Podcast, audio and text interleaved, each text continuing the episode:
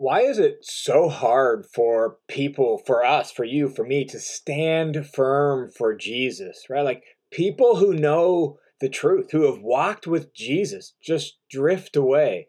Or people like you and me who want to please Jesus but find temptation so hard to resist and so hard to battle at times. Or people who grow up in the church and were raised in really a loving, wise, godly Christian family and then just walk away from it all. Why is it so hard to stand firm for Jesus?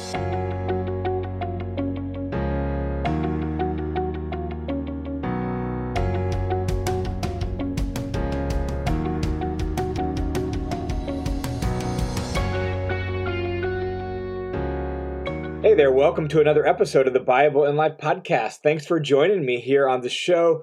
On this podcast, we like to give what I call blue jeans theology. That is theology for ordinary life in everyday dress, theology that's rooted in where we live each and every day so that we can experience the Bible as a source of life. And if you're new to the show, I want to extend a special welcome to you. Thanks for being here. I pray that it's helpful to you as you seek to follow Jesus and walk with God.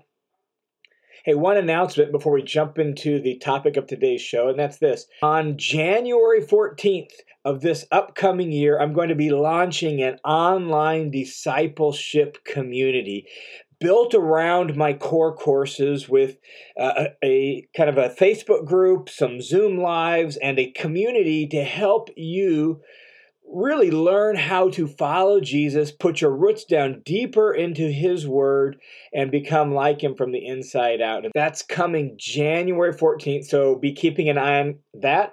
The best way to uh, get updates on that and learn information about that is to be on my email list. So if you haven't gone over to johnwhittaker.net, signed up for my email list, I've got uh, a free mini course there right now and some things, uh, other resources on that website you can check out.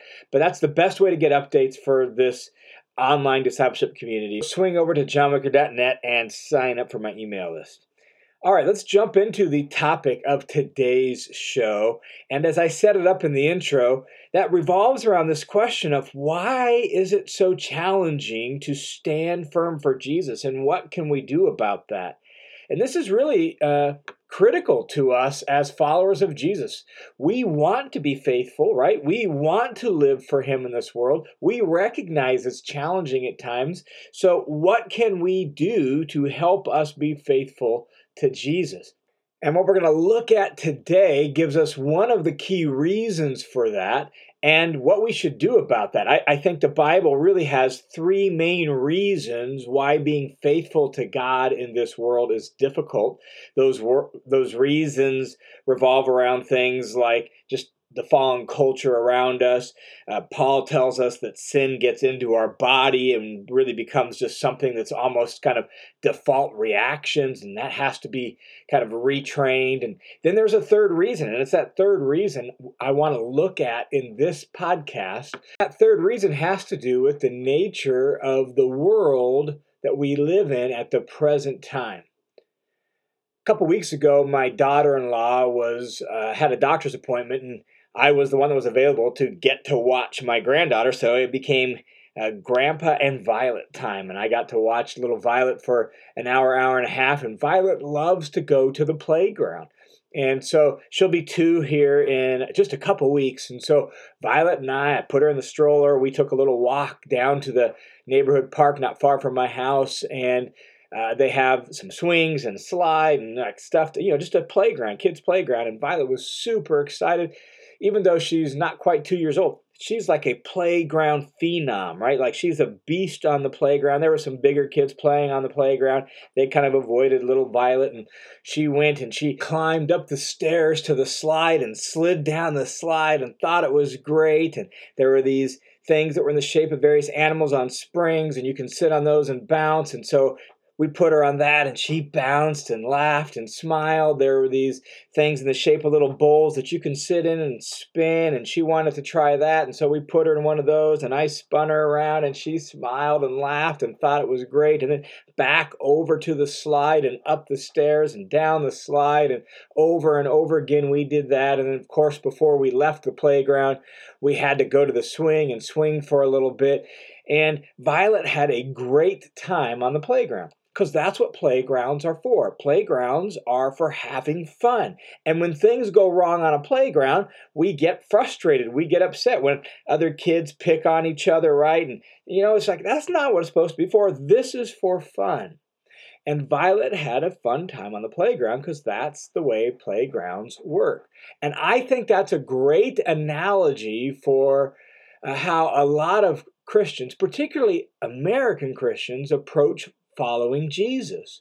We want it to be like a playground. We want it to be fun. We want it to be easy, right? We tend to see difficulty and hardship as a contradiction to our faith rather than as just part and parcel of following Jesus. We're the culture of good vibes only, happy thoughts and pleasant feelings, please. That's really where we live, and that's what we expect we we really want our faith in Jesus, our church experience, our following of Jesus, we want it to be a playground. We we almost expect it to be a playground. The world, life, it should be a fun, happy place, but it's not. In fact, that's doubly so for the followers of Jesus. In fact, the book of Revelation, Revelation chapter 12, right in the middle of the book, tells an interesting little story. It's an interesting little vision. It's really the nativity story, but it's the nativity story uh, according to the book of Revelation. So it's a little bit different. All the main characters are there. You have a woman who's great with child and is giving birth to a, male son, and this male son is going to be the Messiah. But in this version of the story, there's a red dragon there who represents the devil, the serpent of old, John tells us. And the dragon is trying to eat the male child that this woman is giving birth to, and he wants to destroy him. And yet, in the protection and the providence of God, the male child is protected, and he's caught up to his throne, and now he's ruling as God's right hand man. And so, uh, the, the dragon was not able to get the male child, the Messiah, Jesus. And this is how Revelation 12 ends. So, the dragon was enraged with the woman and went off to make war with the rest of her children, those who keep the commandments of God and hold to the testimony of Jesus. Do you hear that? That the world that we currently live in is not a playground. It's a place where war is happening. In other words, it's not a playground, it's a battleground. That's the world we live in, according to uh, the Apostle John there in Revelation 12 and the whole New Testament that we live not on a playground, we live in a world that's a battleground. And that's one of the reasons, one of the three main reasons, that standing firm for Jesus is so incredibly difficult. We have an enemy, a very powerful enemy, who's out to make war on us as followers of Jesus. So, how do we respond to that? Well, I think that's where Ephesians chapter 6 comes in. Uh, if you're familiar with the book of Ephesians, you're familiar with your Bible, Ephesians chapter 6, you know the second half of the chapter is about the armor of God, right? It's the armor of God passage. And this text is really set in this context of living in a world that's a battleground, and it's set into the life situation of standing firm for Jesus. So listen to what the Apostle Paul says there in Ephesians 6. He says, Finally, as we're winding down this letter, O Ephesians, finally, be strong in the Lord and in his mighty power. Like, that's where you find your strength. You find your strength in the Lord, in Jesus, and in his mighty power. Paul prayed at the very beginning of Ephesians that he wanted us to know the surpassing greatness of his power for us who believe. So we have access to this surpassing great power of Jesus, and that's what's going to help us be strong enough to deal with life in this battleground of a world. He goes on in verse 11 and says, Put on the full armor of God so that you can take your stand against the devil's schemes, the devil's crafty, evil tricks, right? The devil has clever strategies for undermining God's people, for undermining his church, for undermining you as a follower of Jesus. And we need the godly weapons of the full armor of God to help us take our stand against those schemes. He goes on in verse 12 and says, For our struggle. He's explaining why we need to take our stand, why we need the full armor of God. And he says, for our struggle. Notice verse 12 begins with for. That's explaining, right? So, for our struggle, our battle, our fight is not against flesh and blood. In other words, our fight's not against other people, it's not with other humans. Our fight, we're not fighting against just mere human opponents. Um, our fight is against powers that are stronger and greater and more powerful than just flesh and blood. Our fight is against the rulers, against the authorities, against the powers of this dark world, against the spiritual forces of evil in the heavenly places, in the heavenly realms. Uh, just a couple notes on that.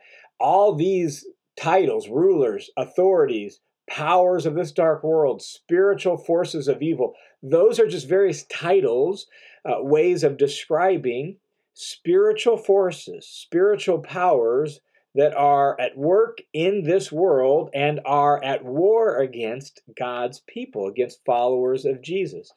Uh, Paul says that they they exist in, they operate in the heavenly places or the heavenly realms that uh, phrase heavenly realms is actually just one word in Greek, and the book of Ephesians is really the only place that that word is used consistently in the New Testament.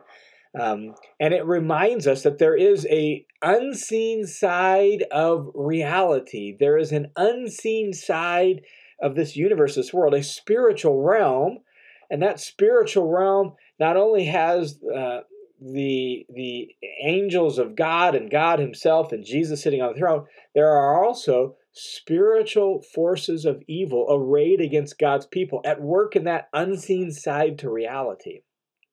And the original audience, the people in Ephesus and the surrounding uh, cities around Ephesus in the first century, they lived with a very clear and deep mindset about that. In fact, Ephesus was a stronghold of ancient magic, and ancient magic wasn't right the card trick kind of magic, the sleight of hand or optical illusion kind of magic. Ancient magic, the way it operated and what its goal was, uh, was to control and manipulate such spiritual powers as Paul lists off for your own personal benefit. Uh, and so if you were going into a business deal, well, you you might say an incantation or wear an amulet that would help give you some sort of leverage over uh, uh, some sort of spiritual being that you believed could affect either a negative or positive outcome for that business deal. And so you wanted that spiritual power, that spiritual force, that spiritual being to be on your side. And so you would go through some sort of ritual, some sort of chant, or say some sort of formula. Or maybe even you wanted some, you know, guy or gal to pay attention to you, you know, so the right spiritual spiritual power over love and relationships. If you knew that sort of uh, demonic being, that sort of spiritual power, then say a formula or a chant or an incantation, wear an amulet for, or to protect you from some sort of being that might be against your family, right? But they lived with a real and powerful and at times oppressive sense of these spiritual powers. They were a very very real conscious reality to their daily life there in Ephesus and the surrounding area. In fact, if you read Acts chapter 19, you'll see that when some of the first believers in Ephesus became Christians, that they had a book burning and they burned over 50,000 pieces of silver worth of incantation books and chant books and formula books, right?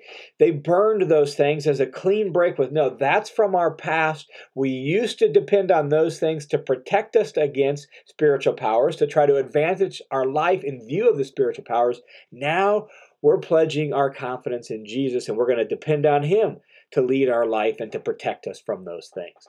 And, and, so you see that there in Acts 19. But the reality is, it doesn't have to look like Ephesian magic, it doesn't have to look like other forms of kind of spiritual power control that we know about in other parts of our world today in order for it to be a real thing. The spiritual powers that are in league with the devil, his minions that do his bidding to undermine God's good work in this world, they just attack people where they're most vulnerable. And so it doesn't necessarily have to look like that in order for those spiritual forces to be at work in this world to try to undermine our faithfulness to Jesus. Paul's point here is there is a real spiritual realm and there are real spiritual forces that will do whatever they can do to destroy your faith in Jesus, to distract you from following Jesus, to keep you from being faithful to Jesus. One of the reasons it's so hard for us to be faithful to Jesus is because there, there are real evil forces in this world. Now, we don't have to live in fear of those forces, right? Um, we don't have to be preoccupied with those forces. And we certainly shouldn't deny the existence of those forces. Um, they are they are real and at work in this world. But Jesus triumphed over them through his death, burial, and resurrection. This is replete through the New Testament that one of the, the victories of Jesus and one of the effects of his death and resurrection was not just to pay the price for our forgiveness, it was also to defeat the forces of evil that were destroying God's good world. And so both of those realities are true. It, uh, Jesus' death and resurrection uh, dealt with the penalty that we deserved for our sin, and it also defeated the forces of evil. You can read about that in Colossians chapter uh, chapter one and chapter two, if you want to, where Paul talks about Jesus leading these forces of evil in his triumphal uh, procession because he has conquered them, and and someday he's going to completely vanquish them. But in the meantime, we we are now servants of and children of a victorious king who has defeated these spiritual forces. So we don't have to deny their existence and we don't have to live in fear of them, but we do have to recognize we have very powerful enemies who are out to get us. And therefore, Paul gives us the strategy here in Ephesians 6 for dealing with that. He says, therefore, verse 13, put on the full armor of God. That's our strategy. That's what we need to do in order to remain faithful to Jesus in this battleground of a world. We put on the full armor of God so that when the day of evil comes, you may be able to stand your ground. And after you've done everything to stand, notice the repetition of stand actually all throughout verses 10 to 13 stand, stand, stand. Like uh, plant your feet and just stand your ground. You don't have to take new ground. The victory's already been won by Jesus. You just have to hold your ground. Not everyone else's ground, just your ground. Be faithful where you live. Be faithful in your sphere. Be faithful in your place and just hold your ground. Stand your ground. And you do that, Paul says, by putting on the full armor of God, which was a convenient and ready bit of imagery for the Apostle Paul, writing as he is here when he writes Romans, he's uh, under Roman imprisonment, probably the imprisonment described at the end of the book of Acts.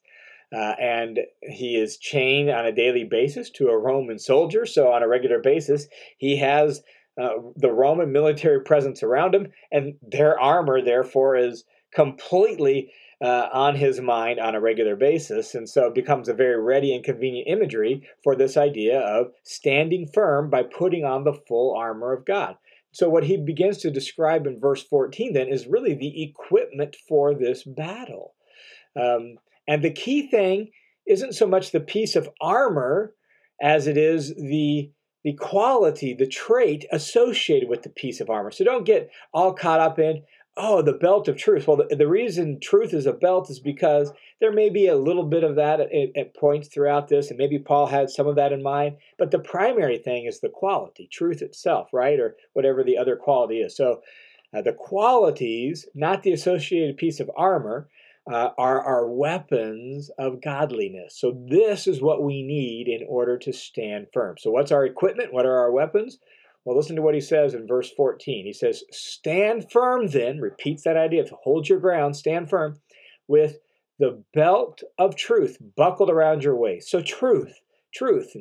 Truth is critical in this battle because the devil has been a liar and a deceiver since the very beginning. One of his uh, most well used, clever, evil little tricks is to deceive, to mix a little bit of truth with a little bit of air and to trick people into uh, really doing what's wrong and going against God. And he often does that, not by an out and out lie, sometimes by that, but sometimes by mixing a little bit of truth with a little bit of air. Sometimes twisting the truth. You look at Genesis chapter 3, and that's what he did. He tried to just get them to doubt God's goodness. He tried to get them to, you surely won't die. Did God really say, he says there in Genesis 3? And he's trying to twist God's words and trying to make uh, Adam and Eve there in Genesis 3 doubt God's goodness, and it works. And they unleash uh, sin and death and destruction on the world through their choice to break faith with their creator. And we've all been complicit in that crime and that problem, right? Uh, so truth is important because the devil is a liar. And so we have to fill our mind with the truth. We have to speak the truth. Paul actually said in Ephesians 4 speak the truth in love. It's important in the Christian community for us to keep reminding ourselves and each other of the truth because that helps us stand firm against the devil's evil tricks. So the belt of truth around your waist. Next, he mentions the breastplate of righteousness, right? Like that uh, metal breastplate or leather breastplate in the Roman military that was put over uh, their vital organs. He says, well, the breastplate of righteousness. And probably righteousness is best understood in the context of Ephesians as just right living, being a person who is full of integrity and upright. Like in your dealings with other people, in your business dealings, in your personal interactions with people, you're just a person who does what's right. You're an upright person full of integrity. You you do what's right. So Put that on, and that'll help you stand firm in this uh, battle uh, for our faithfulness to Jesus.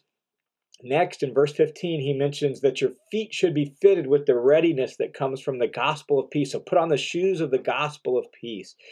Uh, and Paul has described in the first three chapters what the gospel is. In fact, chapter 2, just read chapter two and read it over and over again. Read it out loud. Maybe memorize, uh, you know, huge chunks of Ephesians chapter two, where Paul describes the gospel and how uh, we've been made alive by the grace of God because He loved us with His great love. It's not something we did for ourselves, but He did it for us because of the great love with which He loved us and because of His grace. And so it's by grace we've been saved. Right? That's, that's the gospel.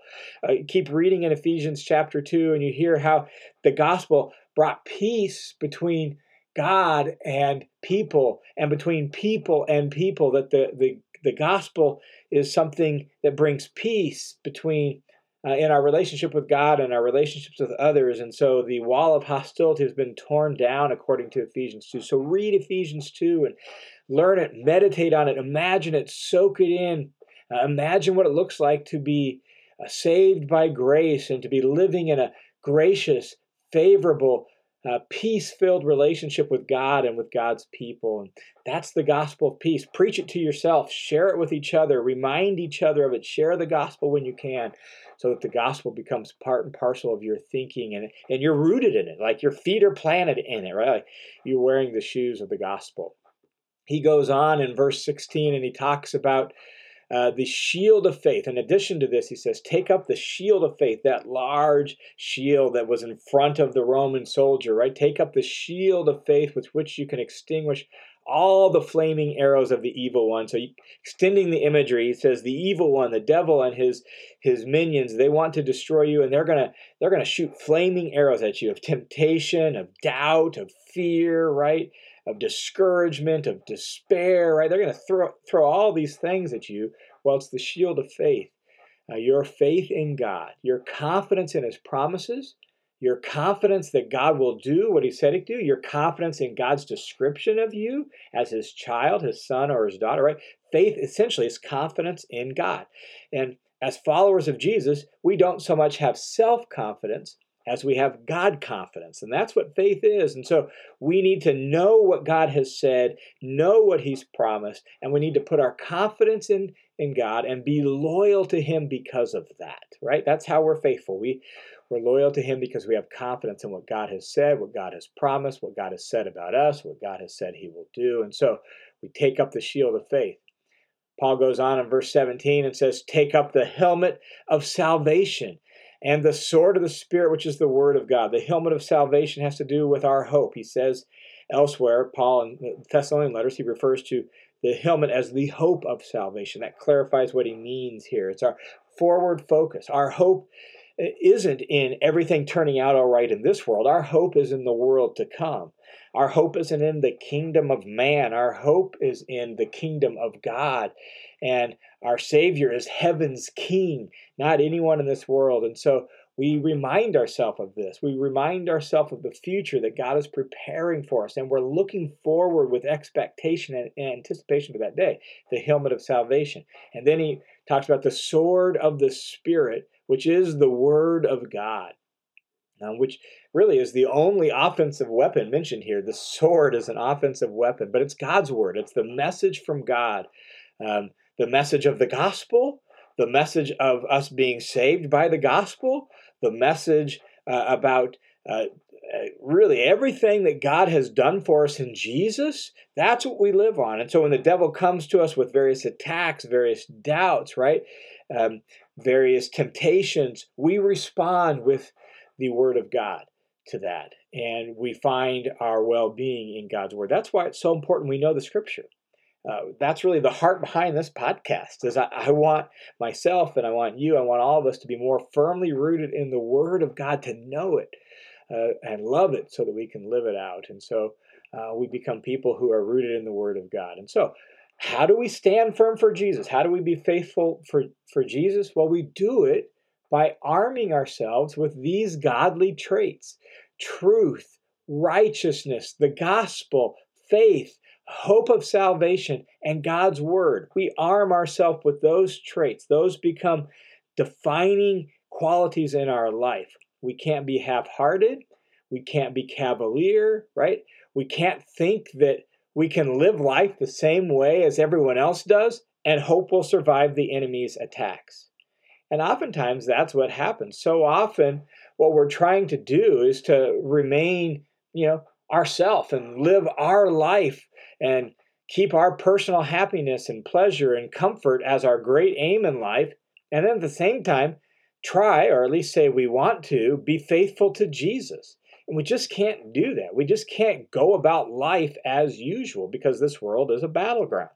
And so oftentimes what we're trying to do is just let our mind and heart go their own way and we're sometimes so often centered on the same things as everybody else money pleasure ambition right achievement accomplishment success and hoping that in spite of being focused and living life the same way as everyone else that we can be faithful to jesus and it just isn't going to work we can't go about life as usual and expect to be faithful. Our enemy is too clever and cunning for that, and this world is too dangerous for that.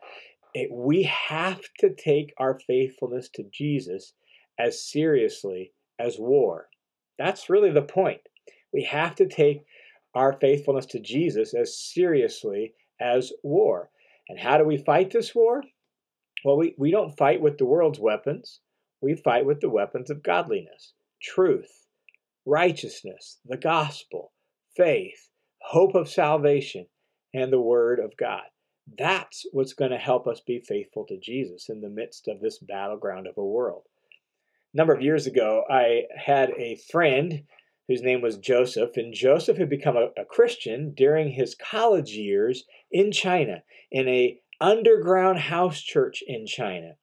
And so his initial Christian experiences were there in a house church in China. And the pastor of that house church had actually spent, if I recall correctly, around 15 years in a couple different occasions, 15 years in prison for preaching the gospel. So this was this was his initial Christian experience. Uh, church wasn't you know, a comfortable sort of thing. You kind of went to church knowing that it was a huge risk and that the communist uh, leadership might uh, um, kind of you know barge into your church at any moment and the pastor or others could actually be hauled off to jail or arrested it was a dangerous situation not only that they met in a house And there wasn't enough seating for everybody, so seating was reserved for the sick or the elderly. And so most people stood for the entire service. It was cramped, hot, crowded, and not necessarily a comfortable, pleasant experience. And there was great risk involved. So here, uh, now Joseph has moved to the States. Uh, we've become friends and we go fishing. And before we fish, we pray. And then we have a little conversation about just walking with Jesus. And this is what Joseph says to me. He says, It's, catch this, it's so much harder to be a Christian here in America than it was in China. Did you hear that? That is not what I ex- would have expected him to say. It's so much harder to be a Christian here in America than it was in China. And so I pressed him, like, wait, help me understand. What are you talking about? Because that's just not what I would have expected you to say. And here's what he said. He said, well, here's what I mean is here in America, you just have so much stuff. And it distracts you from following Jesus. Here in America, in other words, we're, we're not always aware that this world is a battleground. We're not always aware that this is war and that the, the spiritual forces of wickedness are out to get us. Um, and so we kind of expect it to be a playground. We expect it to be easy. We expect it to be comfortable. We're distracted by uh, our smartphones and Netflix and Hulu and social media and the mall and everything else. And when things don't go the way we want, we get frustrated and angry and upset because our, even though intellectually we may know it's going to be hard, our mindset here in America is, but we want life to be easy and shouldn't following Jesus be easy? And the answer is no. No, it shouldn't. Because the devil and his minions are at war with the followers of Jesus, and we have to take our faithfulness to Jesus as seriously as war.